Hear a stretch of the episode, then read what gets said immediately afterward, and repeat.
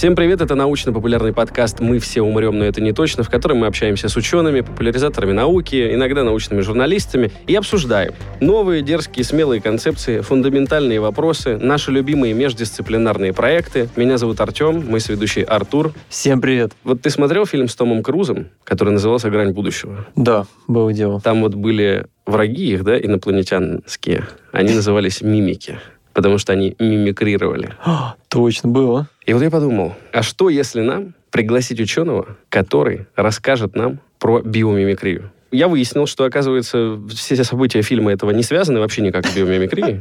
Неважно. Но в любом случае... Там есть слово мимикрия. Мы уже решили писать про это эпизод и, собственно, рассказывать нам, что такое бионика, что такое мимикрия. И вообще, зачем что-то подсматривать, подглядывать у природы, нам расскажет Илья Гамаранов, биолог и сотрудник Скалтеха. Илья, здравствуйте. Здравствуйте. Здравствуйте. Ну, если попытаться коротко объяснить, что же это за область знания? Почему она вообще бионика? Бионика — это попытка перенести технологии, перенести какие-то приспособления у животных, у растений, у любых других живых существ на нашу с вами жизнь. И она у нас называется бионика в mm-hmm. российской, в советской классике литературы, а в мире называется биомимикрия. В принципе, это одно и то же. То есть все так или иначе воруют технологии у живой природы, потому что это удобно. Удобно своровать то, что уже кто-то за тебя придумал, и переработать это. То есть несколько миллионов лет эволюции, приспособлений к разным средам, к воде, к суше, к копанию, там, не знаю, к полету и так далее. Природа все это уже несколько раз придумывала. Есть много, миллионы видов, которые так или иначе приспосабливались к этому. Кто-то вымирал, а кто-то остался. Надо сказать, что сейчас на нашей планете все животные, все растения, все, кто живут, это такая очень небольшая выборка из того, что вообще на самом деле было. Было много экспериментов, и все неудачное, оно вымерло. Ну, те же динозавры были приспособлены удачно к тем условиям, в которых они жили, угу. сейчас их нету. По сути, не очень удачный эксперимент нашей природы, который закончился несколько миллионов лет назад. Мамонты тоже вымерли и так далее. И те животные, которые сейчас живут, они приспособлены к тем условиям, в которых они существуют, и мы, так получилось, существуем с ними в тех же условиях, и надо сказать, что мы это очень не приспособлены к жизни, потому что мы жили в Африке, нам было хорошо, тепло, тропическая Африка, тут неожиданно мы начали расселяться, жить там, где холодно, надо придумывать одежду, надо ездить, в общем, надо много трудностей, которые лысой обезьяне пришлось решать. Мы с вами, по сути, вот лысая обезьяна, которой надо выдумать что-то. И, естественно, наши предки начали подсматривать за животными, и дальше, чем мы более развиты, тем больше мы продолжаем подглядывать за тем, что происходит у животных, как устроены их организмы. Мы сейчас можем заглянуть гораздо глубже, чем заглядывали наши предки, потому что раньше можно было скопировать, попробовать крыло, как mm-hmm. оно внешне устроено, а сегодня мы можем заглянуть, как устроен панцирь, как устроена какая-то микроструктура, и перенести это на нашу жизнь и решить какие-то проблемы, которые возникают сегодня. Ну вот Леонардо да Винчи, он, собственно, и пытался так подглядывать. Да, Леонардо да Винчи пытался подглядывать. Он, естественно, как и все люди того времени, был одержим идеей полета, и Леонардо да Винчи, и потом у нас это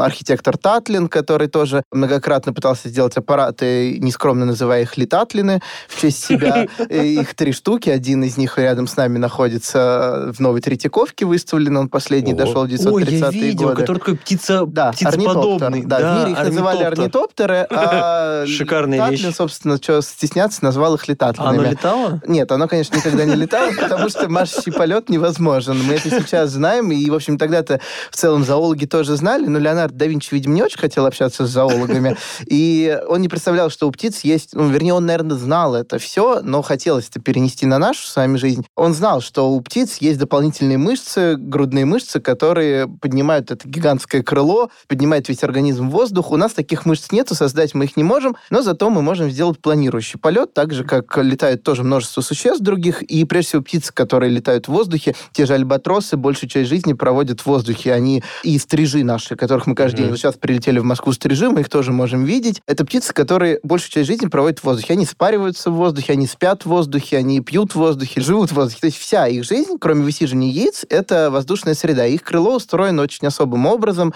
И человек, создав самолеты, создав форму крыла, очень долго прорабатывал аэродинамику ее, но потом, когда посмотрели на форму крыла птицы, оказалось, что оно устроено точно так, что человек изобретал велосипед, хотя велосипед уже был изобретен. Есть более короткий путь, просто подсмотреть. Смотрите, я вернусь просто к одному из тезисов, который вы озвучили, что мы, типа, мол, не адаптированы. Мне это как представляется? Вот с точки зрения биологии, если бы мы адаптировались, вот обезьяна забрела зачем-то на север. И вот там тысячи лет, может быть, десятки тысяч лет или даже сотни, потихоньку выживали бы те, у которых случайные мутации добавляли им адаптацию к этой холодной среде. Мгм. Может быть, какой-то новый мех, там, не знаю, способность запасать жир по-иному и так далее. Появление у нас такого интеллекта, разве это не один из примеров эволюционной адаптации, который нам позволяет просто скачки вот эти делать быстрее? Скачки не позволяют делать быстрее, но действительно интеллект — это адаптация. Ну, Очень- скачки я имею в виду находить э, не А, биологически, не она- менять тело, а... Да, по сути, нам не нужно придумывать, ждать тысячу лет, пока у нас вырастет хорошая шерсть, и ждать, пока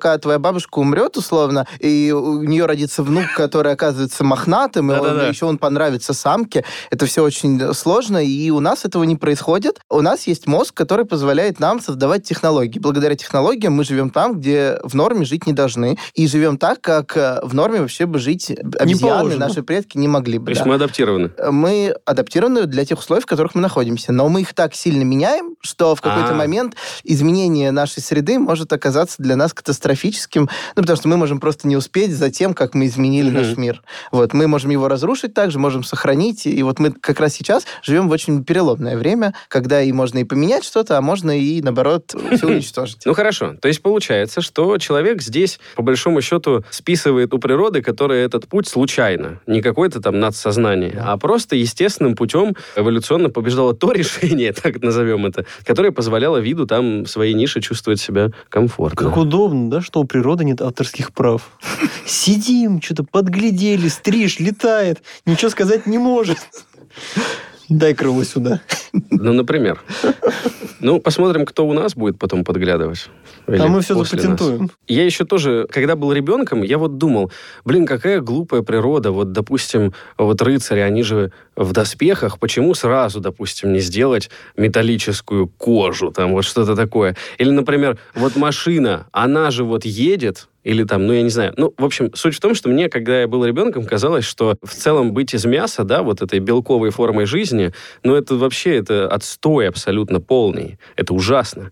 А потом, когда я заметил, как машины ломаются, я понял, что, черт возьми, или там на тех же роботов Boston Dynamics, которые очень плохо ходят, и даже тот уровень ходьбы, который у них есть, там стоил ученым таких усилий вообще, таких объемов работ. То есть, получается, быть из мяса реально круто. Кожаные мешки рулят. Да, тут должен маленький спойлер быть, что единственное пока что мы не смогли скопировать, хотя пытаемся это всячески, это регенерацию. То есть э, мы постоянно режем себя, ломаем и так далее. И у нас организм наш так или иначе восстанавливается. Не всегда удачно, но в целом старается это делать. Ни одна наша технология сама себя восстанавливать пока так хорошо, как мы это Мгм. делать, не умеем. То есть если робот э, сломается, то его нужно кто-то должен починить, принести деталь, машину нужно придумать новую деталь, опять ее прикрутить и так далее. У нас мы порезались, через два дня э, раны нет уже, и все отлично. Теперь, когда появилось обоснование практическое, не придумывать самому, а что-то подглядывать, приведите пару примеров успешных,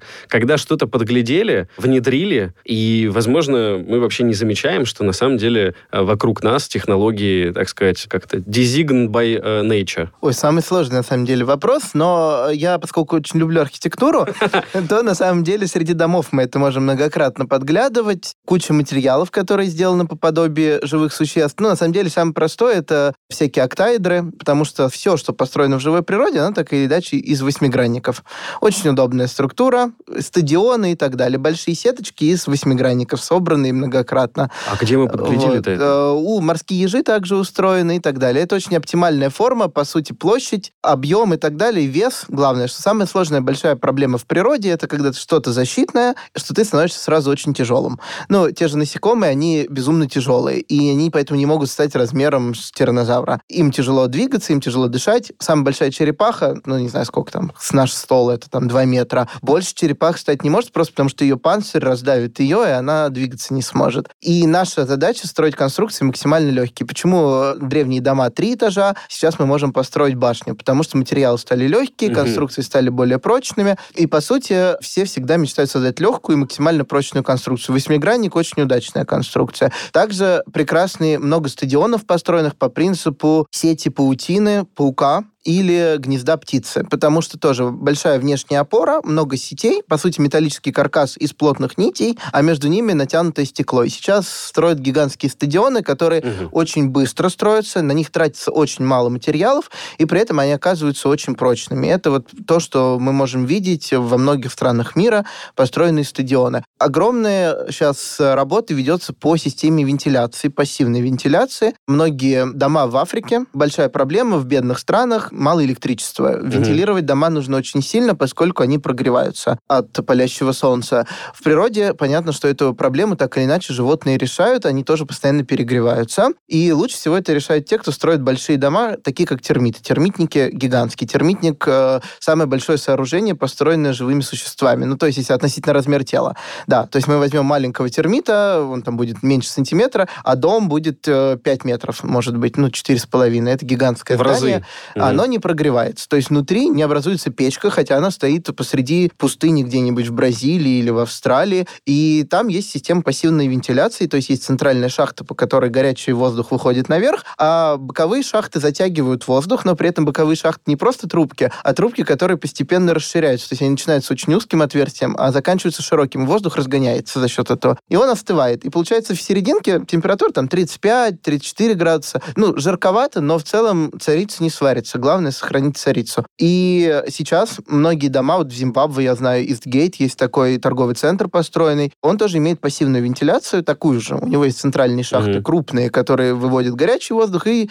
более узенькие, которые заводят прохладный, охлаждающийся. И энергоэффективность здания на 20% повышается. Это очень много, то есть это экономит гигантское количество денежных средств. Есть э, еще третий пример, это солнечные панели, потому что солнечные батареи тоже не очень эффективны. Хочется, чтобы они вырабатывали вырабатывали как можно больше электричества. И там сейчас используют, во-первых, материал перовскит такой, это минерал природный, он довольно редкий. Есть у нас, в России его основное место добычи. Ого. Назван он в честь Перовского, нашего такого исследователя Средней Азии, мецената, государственного деятеля, который осваивал как раз степные участки. Там растет растение перовские, есть материал перовскит, все названо в честь Перовского. Так или иначе. И главное, что этот материал размещают его в солнечных панелях так же, как в глазах у насекомых. Потому что вот эти гигантские глаза стрекоз, мух, кого угодно, большинство насекомых это фасетки, это угу. много ячеек, основная задача которых поглотить как можно больше света, чтобы зрение стало очень четким. Им надо видеть очень хорошо, и главное, на быстрой скорости. Ну, представьте, стрекоза летит с гигантской скоростью, ей нужно видеть все очень хорошо, и плюс она видит не так, как мы 24 кадра в секунду, гораздо больше. То есть для нее наше движение это что-то очень замедленное, какое-то она, слоумо. А, она правда видит, как в фильмах показывают вот эти 200 изображений одновременно? Нет, у нее из картинок состраивается одна большая, по сути, мозаика такая. Угу. Но она очень четкая, и главное, что скорость... То есть, когда мы на нее замахиваемся на муху,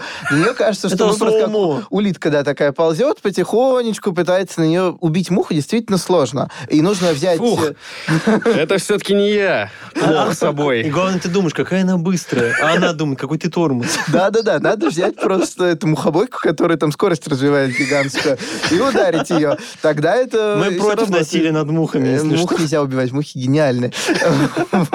Когда сделали солнечные панели, используя такой же принцип, как же как в глазах мух, они там на 8% больше энергии вырабатывают, и это, на самом деле, гигантский скачок. То есть они просто смогли больше света... Больше света потреблять, да. То есть их можно ставить да. в более темных местах или, наоборот, в том же месте, где они сейчас стоят, но они будут на 8% больше просто энергии за счет компоновки. Да. Да, за счет компоновки и за счет использования этого перовскита, но, в общем, там комплекс. Надо сказать, что бионика это никогда мы не взяли и сделали точно так же. Так делали в 19 веке, в 20-м. Сейчас это, конечно, огромный институт, который работает и над материалами, и над технологией, и над способом компоновки. То есть это много всего, но в основе этого было вдохновение, которое было взято у природы. Блин, ну когда сказали про шестигранник, я хотел сказать, типа, ну вот до этого, Думаю, ну как же все у природы лучшее подсмотрели. А вот графен, это же вот у углерода только вот так вот, и все.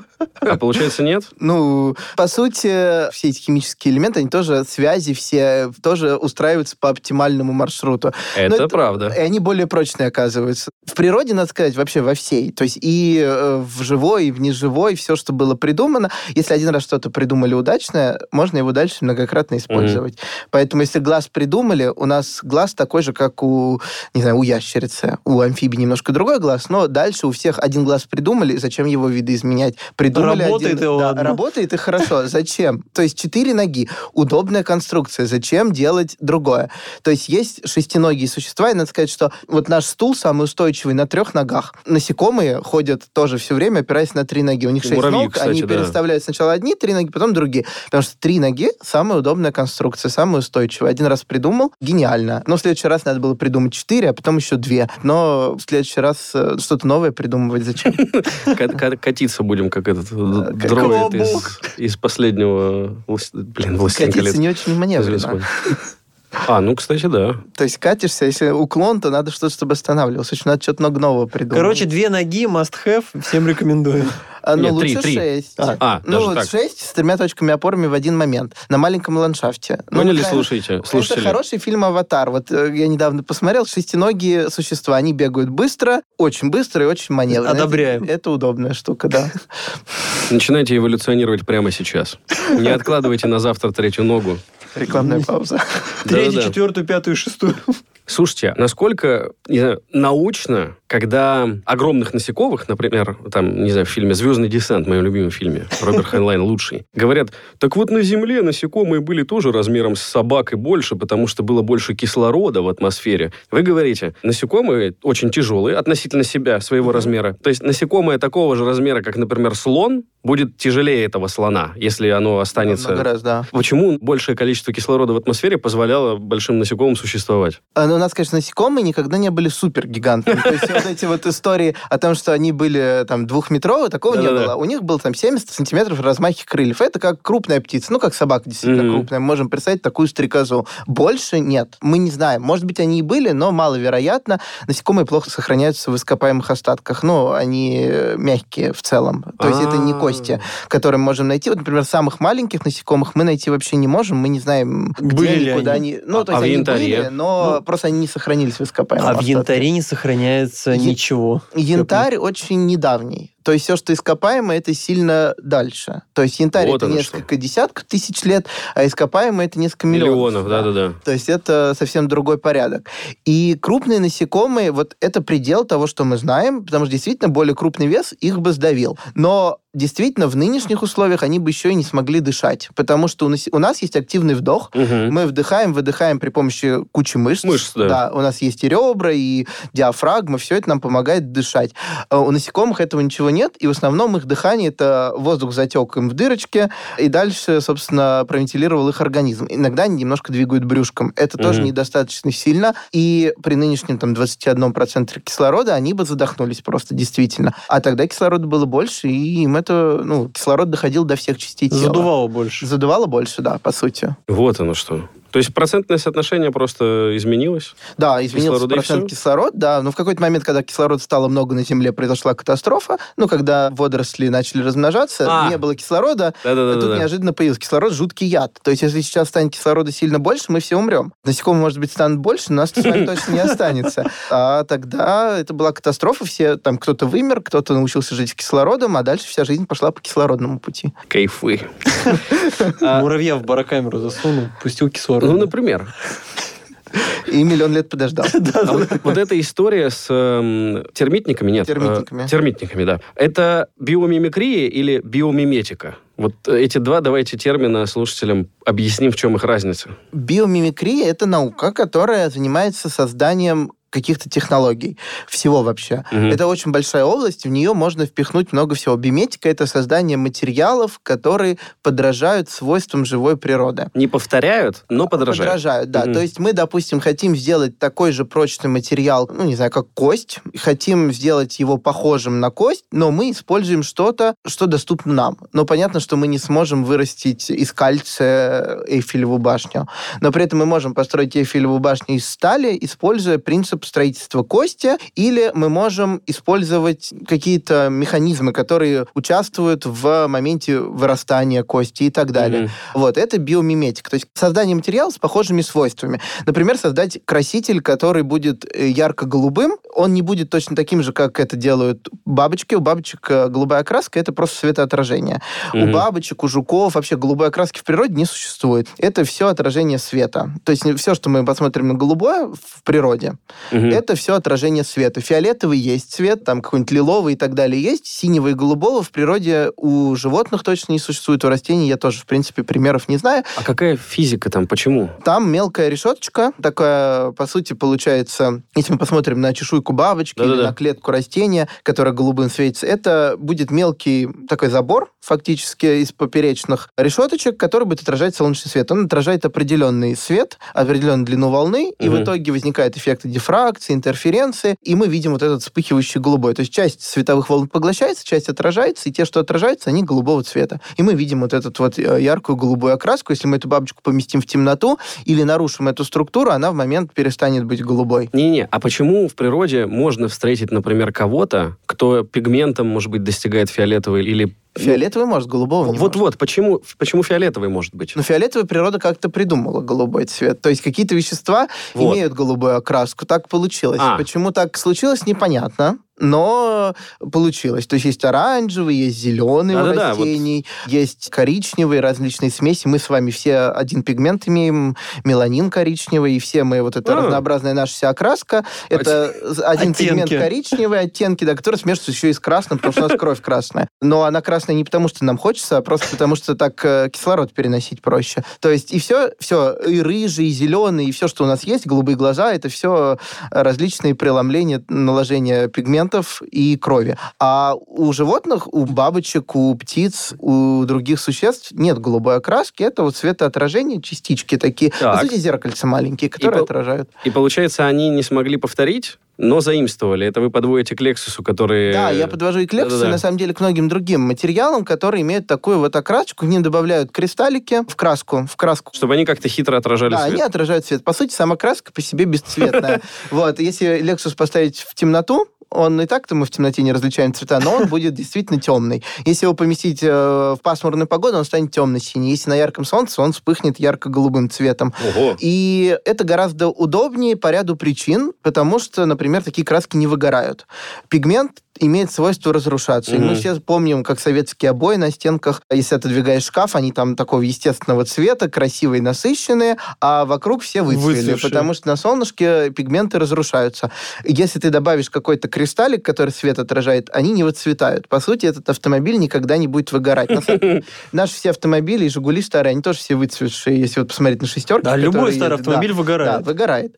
А вот этот Lexus, по идее, не должен выгорать. Мы, правда, не знаем, пока не наблюдали столько его лет, но презентует, что он не будет выгорать, он не царапается. Опять же, царапина, это значит, мы разрушили Повредили. пигмент. Да. А физически. если мы разрушили один слой, а под ним еще такой же слой, то он тоже будет отражать. Ну, на зеркале плохо видны царапины. Они, конечно, видны предопределенным светом, но в целом они плохо видны.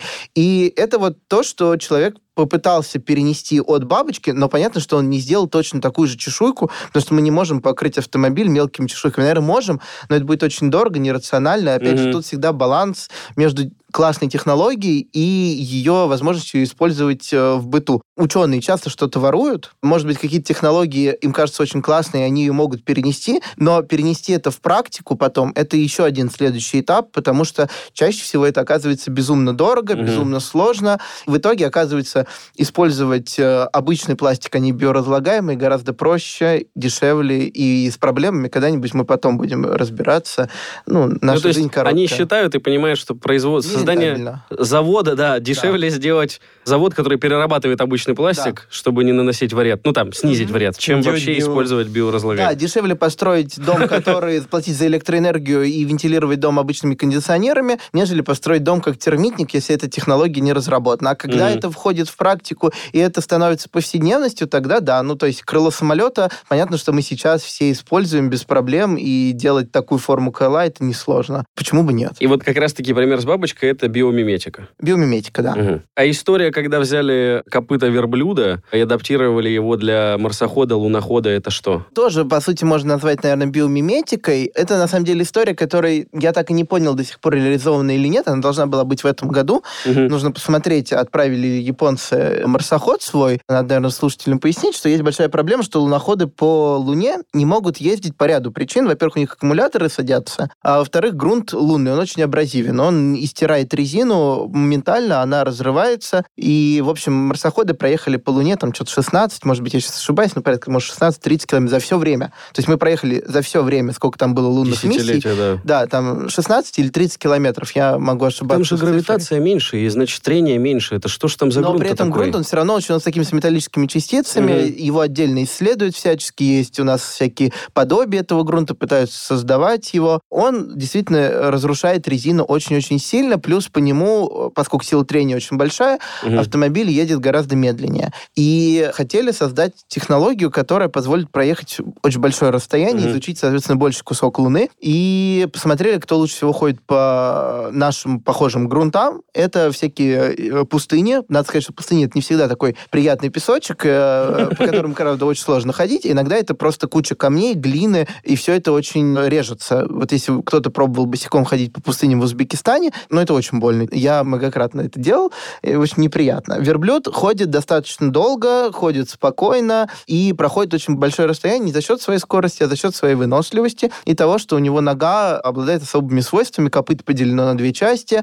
Само копыто — это очень э, небольшая часть на самом конце, у лошади копыта это фактически она опирается целиком на, На него, копыта. да-да-да. А верблюд опирается на жировую подушку, которая состоит из двух половинок. И, по сути, он не проваливается в этот песок, а идет как бы по нему. То есть у него за счет гигантской площади, за счет мягкости, он не проваливается под этот грунт. Мгм. И, соответственно, нога не повреждается, он мало сил вкладывает, чтобы перемещаться. И вот японцы с компанией, по-моему, НАСА, я могу ошибаться, подглядели за этим верблюдом и сделали колесо, которое было устроено точно так же. Оно имеет две части больших, разделенные на две половины. То есть это колесо в несколько раз шире, чем обычное колесо э, резиновое. И плюс оно состоит из стальных нитей. Стальные нити, по сути, изображают жировую подушку. То Мгм. есть если мы сделали просто стальное колесо, оно было бы очень тяжелое, и автомобиль потратил бы много энергии, чтобы двигать такое тяжелое Свой вес колесо. хотя бы просто, да, да. свой вес сдвинуть, еще бы оно все равно проваливалось бы под землю. А тут, э, соответственно, это колесо легкое, воздушное, легкое относительно цельного стального, из кучи стальных волокон. По сути, два таких гигантских блока, соединенных вместе. И вот луноход на таких стальных ватных колесах может ехать достаточно быстро и сохранять энергию. Это очень эффективно. Опять же, технология позаимствованная у животных. Надо сказать, что на самом деле многие технологии изначально переходят либо в военную отрасль, либо в Мгм. космическую, либо в медицину. Это вот три пути, а потом они уже доходят до нашей повседневной жизни. Я вот очень люблю пример с липучкой, самый базовый. Липучка просто Да, лучшая. Самая сворованная у лопуха, Ну, он лопух в натуре, что его не кинуть-то на технологию? вот, потом перекочевавшая в НАСА и в Американское Это, если- космическое агентство. Да. Расскажите, как это выглядит, чтобы представить? Э, Потому что- Крючочек. Да-да-да. Э, Ну, каждый кидался в детстве плодами лопуха, репейника, они за волосы Кружочки вот эти, да. Да, вы, снять их очень сложно. Там крючочек изогнутый особым образом. То есть там не просто крючок, у него определенный угол изгиба. Для того, чтобы максимально эффективно зацепиться за волос и не соскочить с него. Это надо тоже, чтобы узнать этот градус, нужно догадаться, что его нужно посмотреть, нужно зарисовать этот, собственно, коробочку и так далее. Собственно, Жорж Мистраль, э, мы его считаем основоположником биомимикрии в мире, счищал эти лопухи со своего спаниеля, замечательной собаки, который весь был лохматый, и вот его очищать постоянно, это был адский труд, и он, будучи инженером, решил, что нужно посмотреть, узнать, как этот лопух так цепляется крепко. Он увидел эти крючочки, изучал их 12 лет, подбирал подходящий материал, в тот момент появляется пластик, Мгм. и он делает липучку Велкро. Она до сих пор, этот бренд существует в мире, где одна часть это крючочки лопуха, а другая часть это уши спаниеля. По сути, Мгм. куча волос. Все это соединяется вместе и оказывается очень прочный материал, и он его продает его американскому космическому агентству, потому что липучка хорошо работает в невесомости. А дальше, собственно, это перекочевывает в нашу жизнь, и первая компания, которая покупает липучку, это New Balance.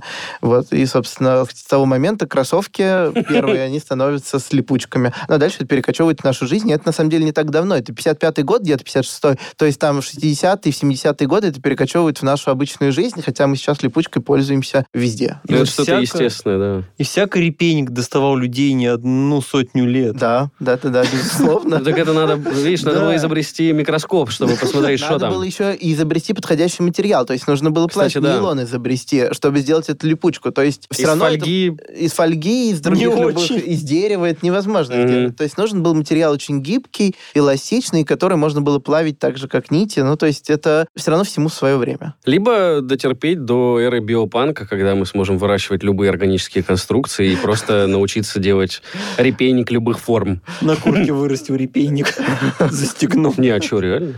Почему нет? Не, с одной стороны, на куртке, с одной стороны, спаниель выращен, на другой репейник. Я просто почему... Ужасно.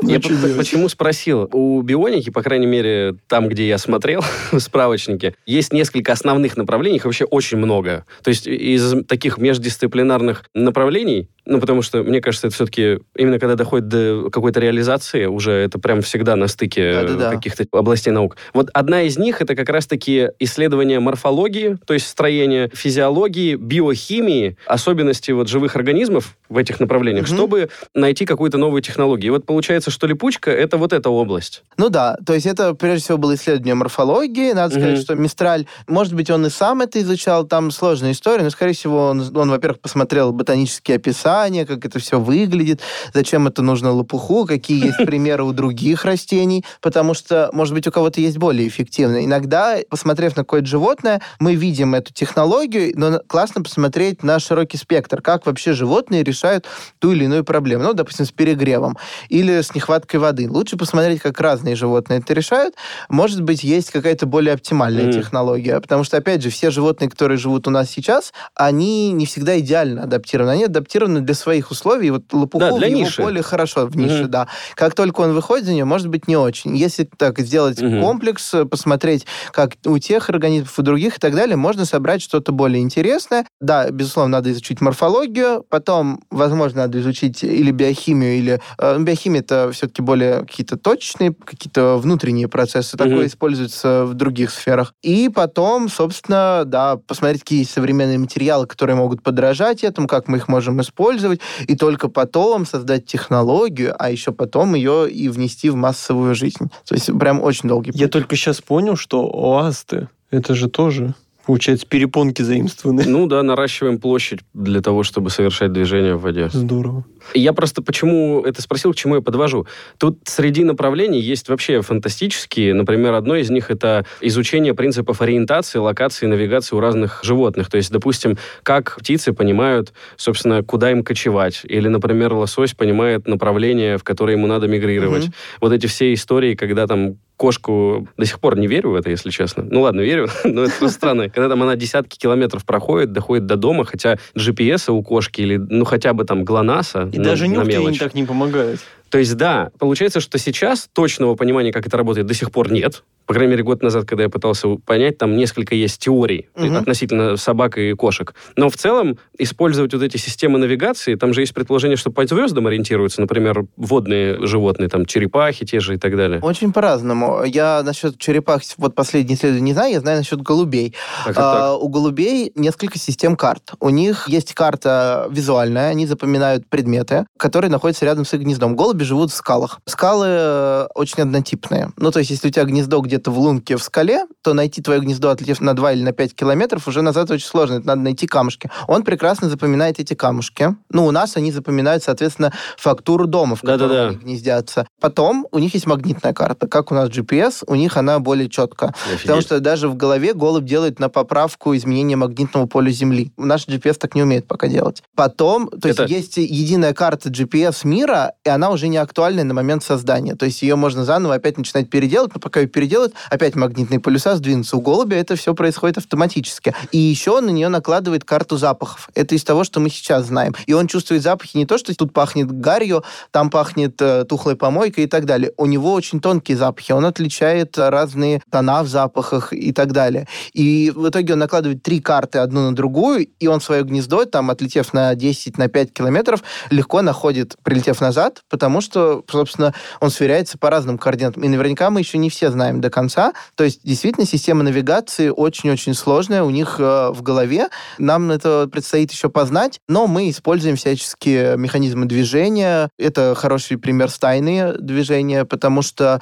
и стаи спутников. Сейчас мы можем запустить тысячу спутников. Илон Маск запускает э, кучу их, и управляет он не каждым из них, а управляет он сразу группой спутников, передавая им одну общую команду. Это механизм движения птичьей стаи или рыбьей стаи, потому что тысяча рыбок, тысячи птичек, двигающиеся вместе, никогда не сталкиваются с друг другом. У них не бывает аварий. А в отличие от наших автомобилей, которые сталкиваются, два автомобиля могут столкнуться на дороге. Но ими управляет человек. Да, ими управляет человек. А отдельный каждым. Вот.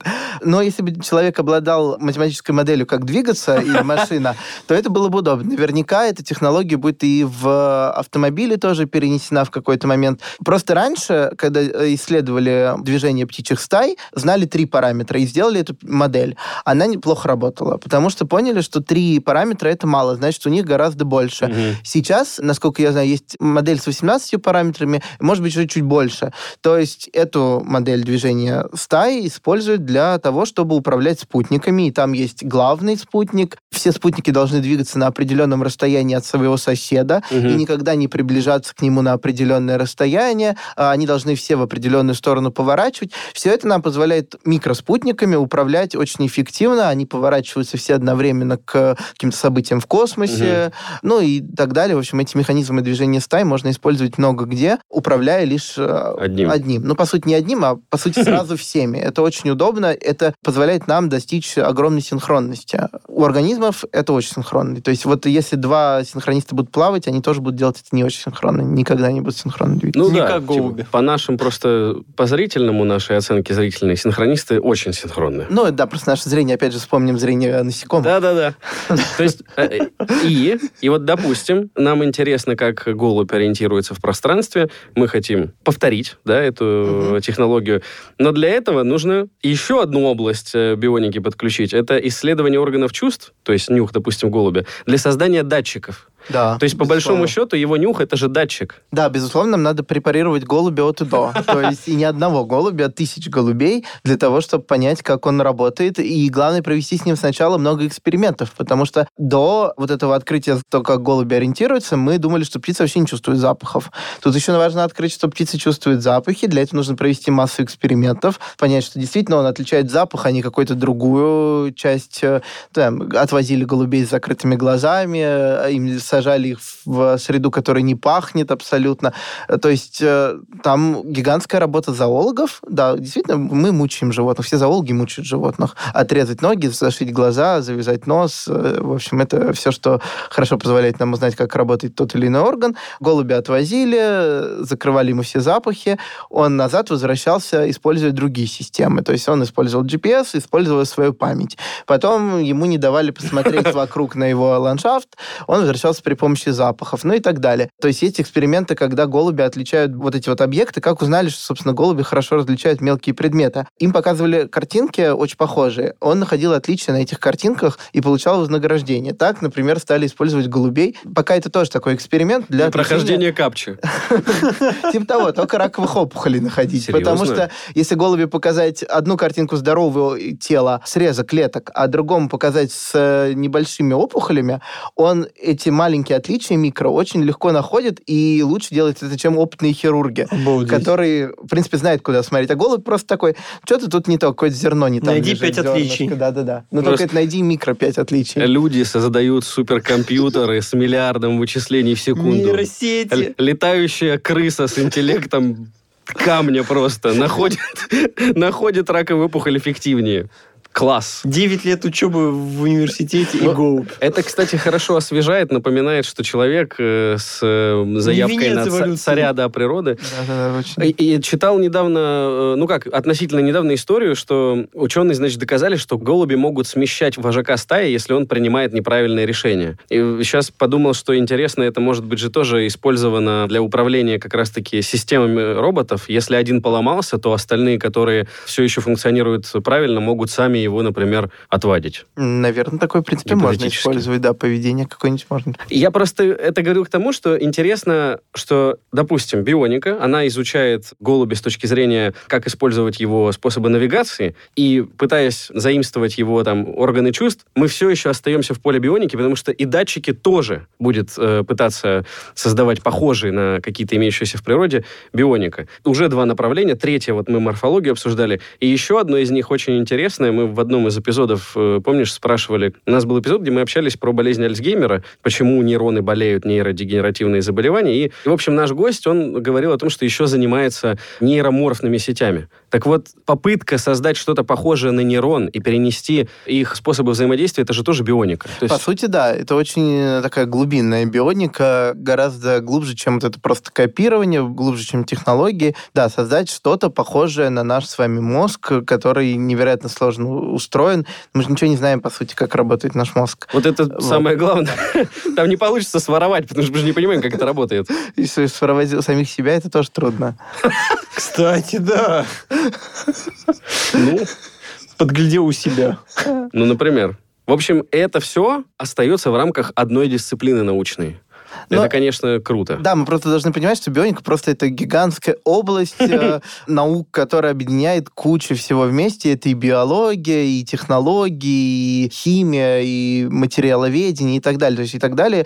А во всем мире это гигантские университеты институты, где работают самые разные ученые. И то есть, когда мы говорим, что компания Lexus придумала такую краску, это неправда. Потому что компания Lexus нашла людей, которые начали работать все вместе для того, чтобы придумать такую технологию. Просто компания Lexus все это оплатила. Вложил деньги. Вот, да. А потом компания Lexus сделала автомобиль, который стал красивой картинкой, которая представила эту технологию. Но на самом деле вокруг этого придумали кучу важных изобретений, и это очень круто. То есть то, что мы видим, это лишь вершина айсберга того, что на самом деле было придумано учеными. Мгм. Ну, это сливки, по-хорошему. Да, да, да. Которые просто снимают Да, для да, того, да. чтобы одну технологию найти. Очень красивые. Ну, всегда пиар-событие должно быть ярким и примечательным. То есть красивый автомобиль это всегда приятно, но под ним на самом деле лежала гигантская работа и создание очень многих технологий, которые потом будут в нашей жизни. Когда-нибудь. Да ладно тебе, уже. Че? Я теперь завидую, что у голубя навигация лучше, чем у меня в телефоне. Она еще Он- не сбивается. Еще обновляется.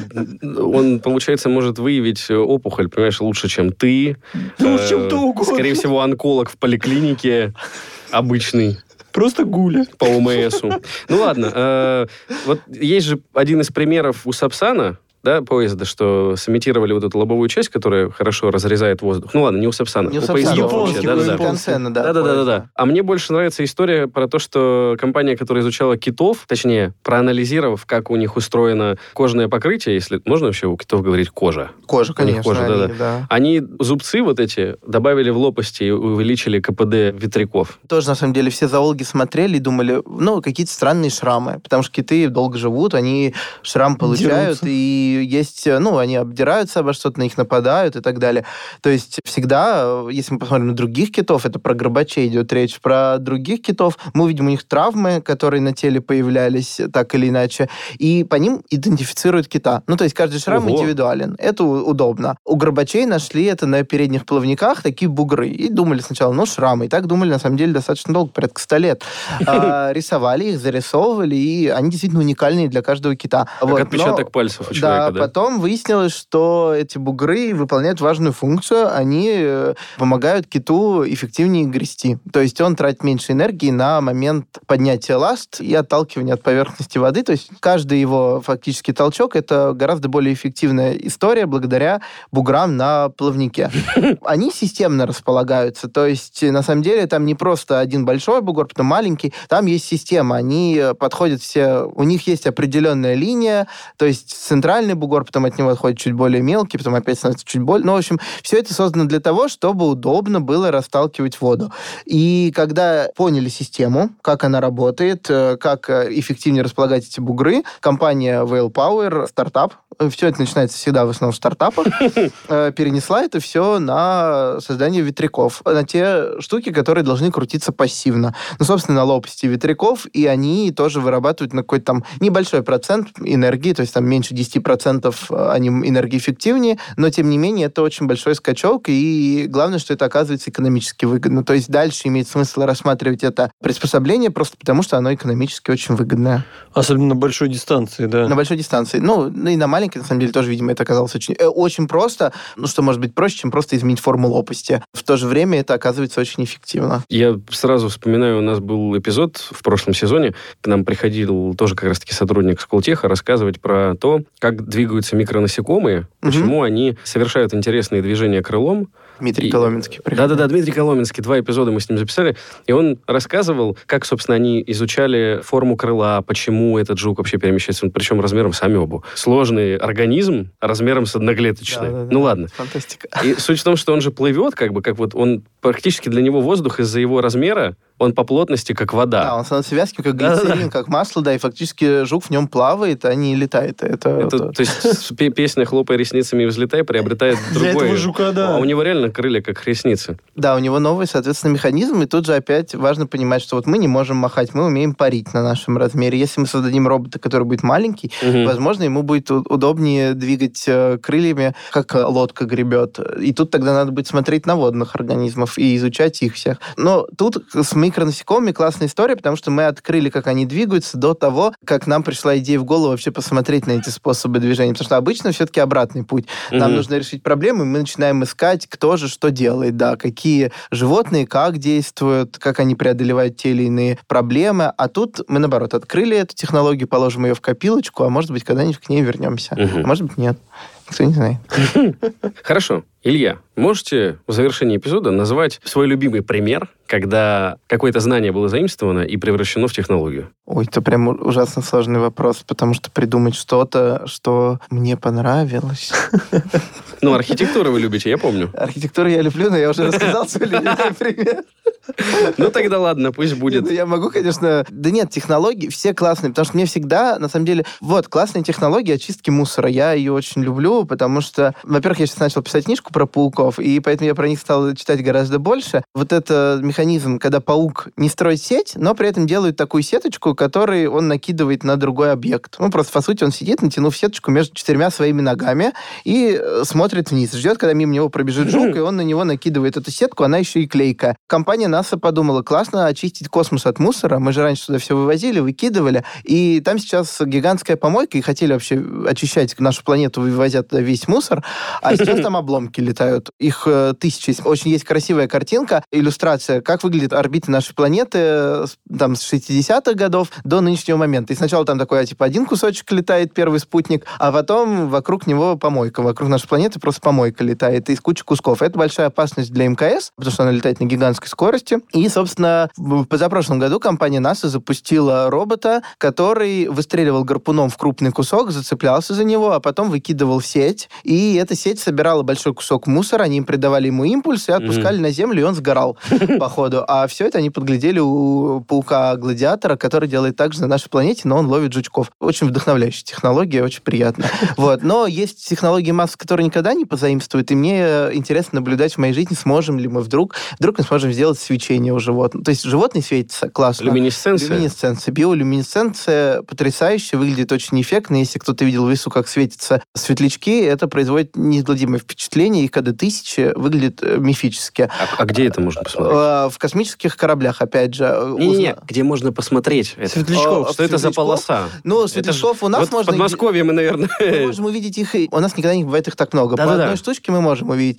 Если поехать куда-нибудь на Дальний Восток, то там можно увидеть э, целый лес вот летающих этих одиночек, огоньков. Выглядит очень красиво, ты его ловишь на руку, он тебе сидит на руке и светится. И светится он довольно ярко. То есть на обычный iPhone можно без проблем его сфотографировать. Это довольно яркое свечение. А зачем а, это ему? Самочку привлекать.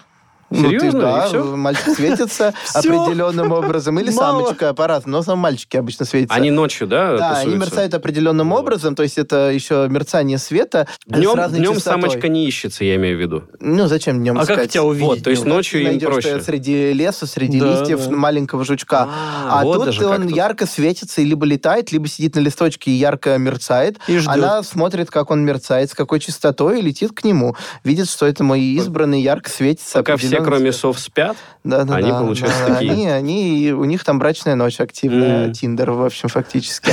В общем, эта технология очень эффективная, потому что свечение очень яркое, энергии они тратят крайне мало. Это все биологические Ого. вещества. Там у нас, по-моему, 80% тепло выделяется, 20% свет. У них порядка там 70-60% уходит в свет. То есть в тепло совсем мало. Но там есть белок люциферин, фермент люцифераза, который взаимодействует, и в итоге происходит яркое свечение. У нас такой технологии нету, и вот компания NASA мечтает сделать такой скафандр, который будет светиться, потому что в открытом космосе темнота, а отличать одного космонавта от другого очень важно. И вот Мгм. они все очень хотят сделать такой же энергоэффективную ленту, светодиодную, ну и какую-то диодную ленту, но пока у них это не получается, и они всячески делают костюмы, которые называют биосьюит в честь светящихся жучков. Понимаю, что эту технологию создать пока не могут, но вот отдают дань тому, что идея Стремятся. такая вообще существует, и они стремятся к этому. Жуки же, получается, они тратят ресурс какой-то. Они одну энергию преобразуют в другую. А здесь как же... Ну, не под- ключу- ну, Ключевой момент, что надо придумать такое вещество. Мы не можем синтезировать этот белок и не можем как. синтезировать этот фермент. Если бы мы могли синтезировать, создать этот белок, создать этот фермент, бросить их э, в баночку, вместе. Потрясти, и оно бы засветилось, было бы классно. Но пока мы этого Даже не так? можем. Мы не можем его синтезировать. Наверное, мы знаем вещества, но мы не можем создать эту реакцию внутри колбочки. А тем более мы не можем ее отправить в космос. И Мгм. когда мы это сможем, у нас появятся супер энергоэффективные лампочки, и на энергию мы вообще ничего не будем тратить. Тогда, получается, разработки пироскита, там, ветряков и так далее будут не столь нужны уже, потому что будет создана технология яркого света без такого количества электричества. Это очень вдохновляет. Да, это будет вообще интересно, когда у нас в России все еще будут области без газа и света, но зато туда будут поставляться уже прорывные технологии, собственно, а уже и не нужно. То есть, ребят, Механические светлячки. да, то, что вы с генератором сидите, мы же почему свет-то вам не проводили? Разработкой занимались? Ждем, Все деньги на разработку. Да, появится. там в НИИ дедлайн все время просто просрачивали. Мы-то думаем, что мы тянуть-то будем линию лэп какой-то вам. Извините. Светлячков нагоним. Ладно, я надеялся, что Илья просто назовет тараканов-киборгов, которые спасают жертв землетрясения, чтобы добавить это в заголовок. Но я произнес сам, поэтому это будет в заголовке. Да. В конце эпизода мы всегда задаем этот вопрос. Илья, вот послушал нас, э, допустим, выпускник 11 класса, 9 там, если про техникумы говорить, и думает, куда ему дальше поступать, чтобы получить там первое образование, бакалавриат, специалитет, ну, не столь важно. Он вас послушал, и ему область науки, бионика, он думает, блин, круто, вот я хочу там, там работать. Действительно, человеку, допустим, интересно. Вы ему что посоветуете? Какая-то специальность или, может быть, факультет? Какие области знания точно будут нужны? Какие пары нельзя прогуливать, чтобы потом прийти к вам в лабораторию, например? Или какие нужно прогуливать, чтобы прийти к Ну да, вам? какие можно там. Ну, Философия не нужна. А вот химия с биологией, пожалуйста, Философия, ходите. философия позволяет думать. Нужная штука, наверное, если ее правильно преподавать.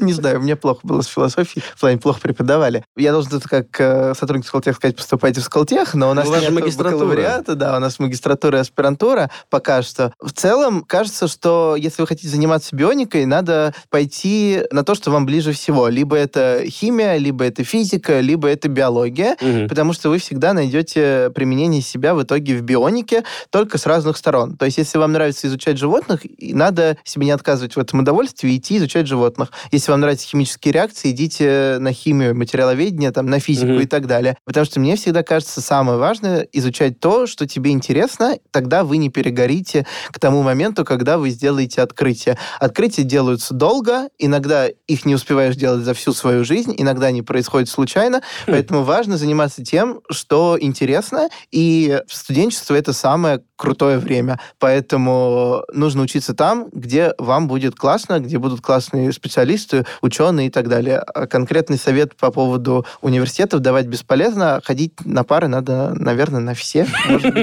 Потом что-то оказывается полезное спустя спустя много времени, когда ты Неожиданно. от этого не ожидаешь, да. Потом вспоминаешь, а вот тогда мне что-то говорили, и На это может ОБЖ. натолкнуть на нужную идею. И это так бы оказалось полезно. Да, оказывается, что вот этот противогаз такой неудобный, такой неприятный, надо сделать что-то другое. Как э, какие-нибудь э, голые землекопы преодолевают отсутствие кислорода под землей. И посмотреть на них. А, опять же, неудобный предмет на ОБЖ может толкнуть на нужную мысль. Так что и туда тоже иногда стоит сходить. А получается, если человек магистратуру хочет получить, да закончил бакалавриат, то ему куда? В Сколтех, Вот, конечно. всё, вот, Там всегда все просто.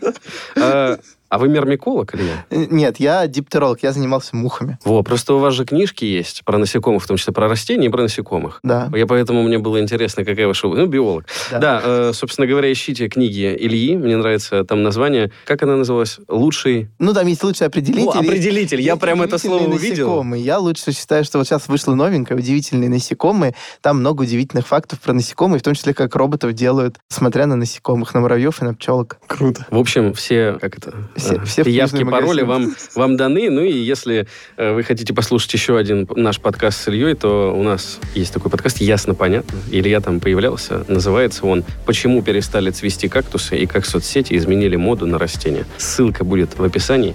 Всего хорошего. Всем пока. Ворую природы. Пока-пока. О, пухов.